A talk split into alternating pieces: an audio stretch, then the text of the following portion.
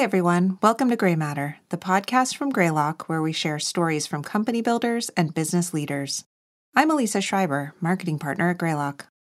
On today's episode, we're sharing an audio version of an essay written by Asheem Chandna that originally ran in Forbes. You can read this essay at Forbes.com or on our website, greylock.com backslash blog. And you can find all Grey Matter episodes by subscribing on SoundCloud, Spotify, or wherever you get your podcasts. How to Win the Startup War for Talent by Asheem Chandna. The great business debate at the start of 2021 was how companies would adjust to hybrid work environments as the scope and severity of the pandemic appeared to wane. I expressed my own caution about hybrid work some months ago and remain uncertain. Yet, over the last few months, a new workplace conversation has overshadowed any hand wringing about the return to offices the problem of keeping the employees you have. In September, McKinsey & Co published a groundbreaking study on what might be the most significant business fallout of COVID-19. Since April of this year, more than 15 million US workers have quit their jobs, their study finds. The most salient point of the research is that many companies do not understand the underlying causes of what McKinsey calls, quote, the great attrition. Quote, when employers were asked why their people had quit, they cited compensation, work life balance, and poor physical and emotional health. These issues did matter to employees, just not as much as employers thought they did. By contrast, the top three factors employees cited as reasons for quitting were that they didn't feel valued by their managers at 54%, or their organizations at 52%, or because they didn't feel a sense of belonging at work at 51%. End quote. There is a temptation to conclude that these findings pertain largely to the lumbering old economy enterprises that, pre pandemic, were already struggling with digital transformation. But the entrepreneurial and technology sector would be naive to assume that it is immune to these trends. What, then, can a startup business operating in a competitive environment do? Three realities have emerged that I believe fast growth companies in particular have to confront. One, the CEO, above all, is responsible for creating a deep, sticky culture. How a CEO signals their commitment for making employees feel valued will be watched and measured. Two, the pandemic has created an opening to rethink the social contract with employees. A company that acts as if a return to the status quo is imminent will see workers vote with their feet. 3. The link between smart hiring and strong culture has never been more important. Rather than just trying to shut the door, a company eager to enhance its culture will need to find new ways to persuade top talent to join them. The CEO's role in culture. In fact, even before the pandemic set in, the technology industry suffered from an employee turnover rate in the teens, higher than any other sector. Making things even tougher is the ongoing shortage of skilled software engineers and programmers. The new reality for all firms, including startups, is that employees are restless, job switching has never been easier, and a workplace, even remote work, that does not figure out how to deepen ties with its own employees will be at a competitive disadvantage. Company culture has opened up a new front in the war for talent. One of the pitfalls of remote work for a small company is the lack of day to day contact with leaders who invariably establish a pace, a style, and a sense of what matters most. It is easy for a remote CEO, preoccupied with Zoom calls all day, to forget that creating culture is one of their first responsibilities. Of course, business leaders have been talking about company culture for a long time. It usually emerges as an explanation in the wake of a scandal or failure quote, the corporate culture wasn't right. In his recent book, The CEO Test, former Amgen CEO Kevin Sharer argues that one of the most important responsibilities of a successful leader is to make culture an intentional part of the organization. He says, Tempting as it may be for leaders to throw up their hands in frustration, building a strong culture is a leadership imperative another crucial test that will determine whether they succeed.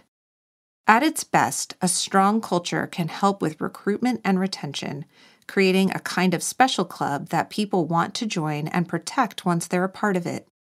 Done right, culture will engage something deeper within employees' sense of themselves, ideally in ways that are aligned with the business goals. This advice applies to CEOs regardless of the size of their company. Many startup companies have succeeded initially by selective hiring and rewarding long term incentives, both proven tactics. Retention, however, will demand a focus on building an atmosphere and support where, two years into the job, employees will feel their work is highly valued and they have a voice in the organization. Putting employees first. In Silicon Valley, some companies are putting Sharer's counsel into practice. Indeed, one of the most interesting developments is how the pandemic has prompted imaginative CEOs to create a different kind of working environment for their team. Nikesh Arora, the chief executive of Palo Alto Networks, where I serve on the board, realized a few months after moving workers home last spring that there was a rare moment to rethink the entire employee experience. Employees were disrupting their lives and their everyday habits to accommodate the reality of COVID 19, he told me. Why couldn't we start to disrupt every aspect of work and employee experience benefits, learning, collaboration, and even basic internal communication? Liane Hornsey, Palo Alto's chief people officer, believes a shift is underway. Throughout history, Hornsey explains, the employer has decided when you work, where you work, the devices you use, and even the office decor. We realize that there could be a new underpinning for the future of work based around employee choice. At the heart of their approach are the metrics the company now values most. For knowledge workers, Palo Alto Networks largely stopped measuring how people work and focused instead on what they achieve. This approach introduced a new type of accountability and helped build a sense of employee autonomy and employee belonging. Hiring validates culture. Developing a strategy to make your best employees feel valued by their manager and the organization are the new table stakes. But as the McKinsey report makes clear, quote, the great attrition is happening. It's widespread and likely to persist, if not accelerate. That requires companies to develop not only a strong culture, but also a more finely honed recruitment strategy. Laszlo Bock, who led Google's people operations for a decade, has persuasively argued that refocusing your resources on hiring better will have a higher return than almost any training program you can develop. In the past, recruitment began with posting jobs and running campaigns to attract the right candidates. Steve Bartel, the co founder and CEO of Greylock Gem, an all in one SaaS recruiting platform, argues that there has been a move toward actively identifying the best candidate fit to fill a job, which is often someone not even looking to make a change. The search for those passive candidates can only happen with better data analytics and automation. Bartel believes that recruiting organizations and HR departments still lag behind sales and marketing teams when it comes to investments in data driven prospect identification.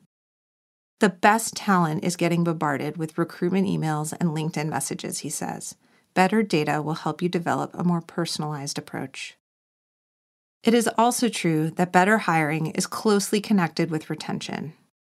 David Wadhwani, Chief Business Officer at Adobe, has pointed out that when companies struggle with retention, bringing in new talent can help settle existing employees. If done well, the existing team gets excited about partnering with accomplished people who bring in new perspectives and skills to a company. For employers who are nervous about the great attrition, this point should not be overlooked. While it is clearly critical to invest in a culture of belonging, Sometimes the most important validation of a company's culture is the decision by outside exceptional talent to come and join the team. All of this is part of the new mindset that ought to be embraced by startup leaders striving to build an enduring company. If 2021 was about preparing for a post vaccine work environment, 2022 and beyond will require leading edge companies to think deeply about why employees want to stay engaged in the organization and how to create a work atmosphere where employees don't want to leave. That concludes this episode of Grey Matter. If you like what you hear, please subscribe at SoundCloud, Spotify, or wherever you get your podcasts. To find all our content, check out our website at greylock.com and follow us on Twitter at greylockvc. I'm Elisa Schreiber. Thanks for listening.